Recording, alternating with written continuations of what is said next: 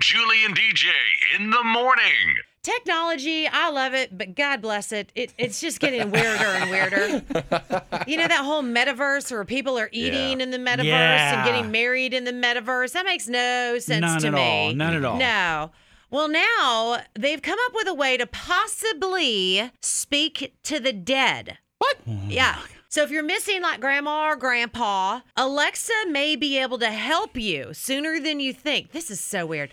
So a new feature is going to reportedly do this. I'm not sure how this is going to work. It sounds pretty crazy to me. I already feel like she's listening to me all the time. I Anyway, know. you know? I know. I, don't, I feel like I kind of like to hear my, my grandfather's voice, a nice grandfatherly figure telling me, you know, helpful tips, you know, like Alexa does. Yeah, I'm uh, I'm sure uh, that's the way it's going to work. But maybe maybe it'll be more like this. Hey, Grandpa, can you turn the air up?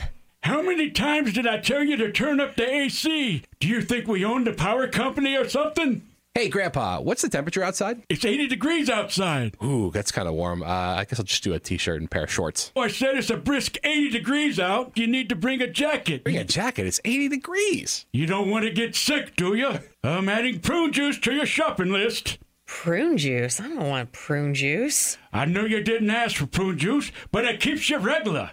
Trust me. I'm turning this thing off. Grandpa, shut off Alexa. You never listen to me. I should have left you out of my will, you young whippersnapper. Julie and DJ the biggest show in the universe. on 97.5 WPCV.